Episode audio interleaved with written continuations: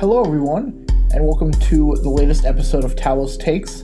This week we have a special edition for you. It is an excerpt from our YouTube discussion on election security, disinformation, and fake news. Uh, if you would like to hear more of this, please visit the Cisco Talos YouTube page or head to the Talos blog. Enjoy!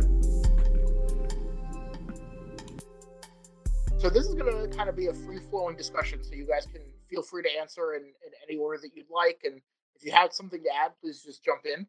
Uh, and for starters, uh, I just want to get to the basics.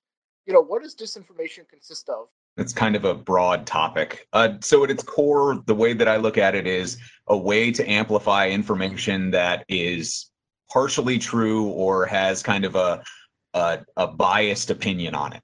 And then the disinformation is the process of getting it out, amplifying it, and getting it into mainstream media. I think the important component of, of disinformation that people often get confused with misinformation is it's the creation of false content with the intent to deceive. So there's that malicious component to it, whereas misinformation, by definition, is the creation of false content um, without the intent to deceive. I mean, I'm paraphrasing here, but it's really that malicious intent to dupe people. Um, and and in terms of disinformation, we see that so widely used um, when it comes to election interference and political influence. I would just add to that, completely agree, uh, particularly about the fact that for me, disinformation has kind of an agenda.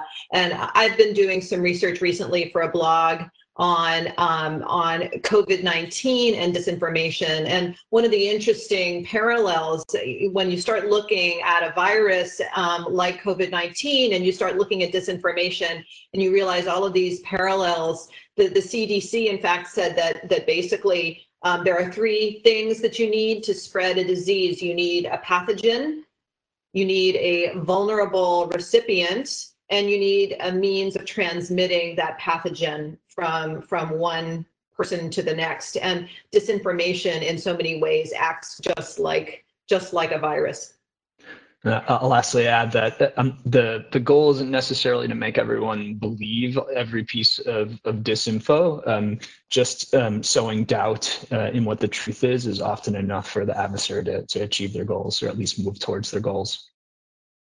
One final point to make too is this is not new. A lot of this focuses on what happened in 2016, but this concept of disinformation has literally been around for decades and decades. It's been something that has been used heavily by nations for a very, very long time. The biggest change right now is just the means, the use of social media, and the uh, much lower risk associated with the activity than there used to be. You mentioned Nick that this has, you know, been in use for decades. But one of the things most recently that has made disinformation campaigns more popular and in some ways more successful is social media. And we've covered that very heavily, obviously, in our reports and blog posts. Uh, so, what can we say about how things like Facebook groups?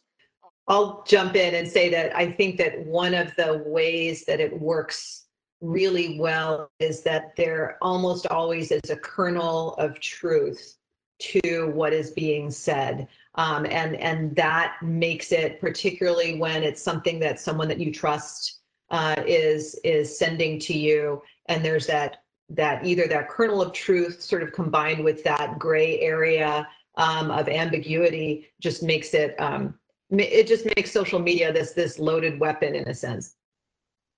The, the, the speed um, to dissemination is also pretty critical here compared to some of the previous ways, like Nick has mentioned, that that disinformation was happening um, rather than dropping pamphlets out of a plane or pushing an agenda on a news site, uh, a news pro radio program that someone has to dial into.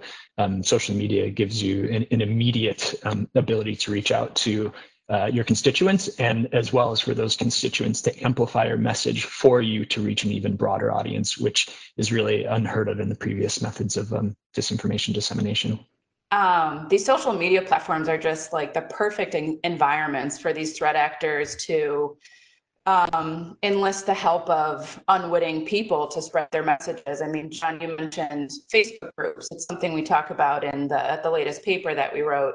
Um, and in the paper, we talk about the idea of information silos and how um, most social media networks um, will sort of, you know, they'll, they'll suggest uh, pages for you to like, they'll suggest groups for you to join or people to connect on and to connect with.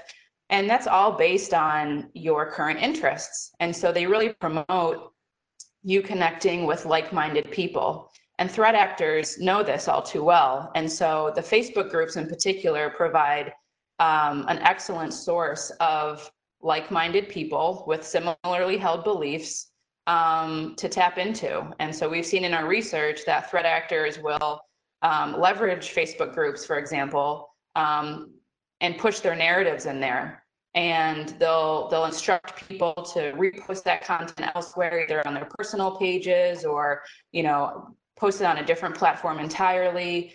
And you know, by nature, usually someone who joins a Facebook group might be more um, uh, passionate about that particular topic. So they're already sort of um, predisposed to being excellent sources of amplifiers for these actors. And one final point here is around risk, right? When you look at what used to be required to do this type of activity, you know, you had to have people physically in these locations building these relationships, working on that.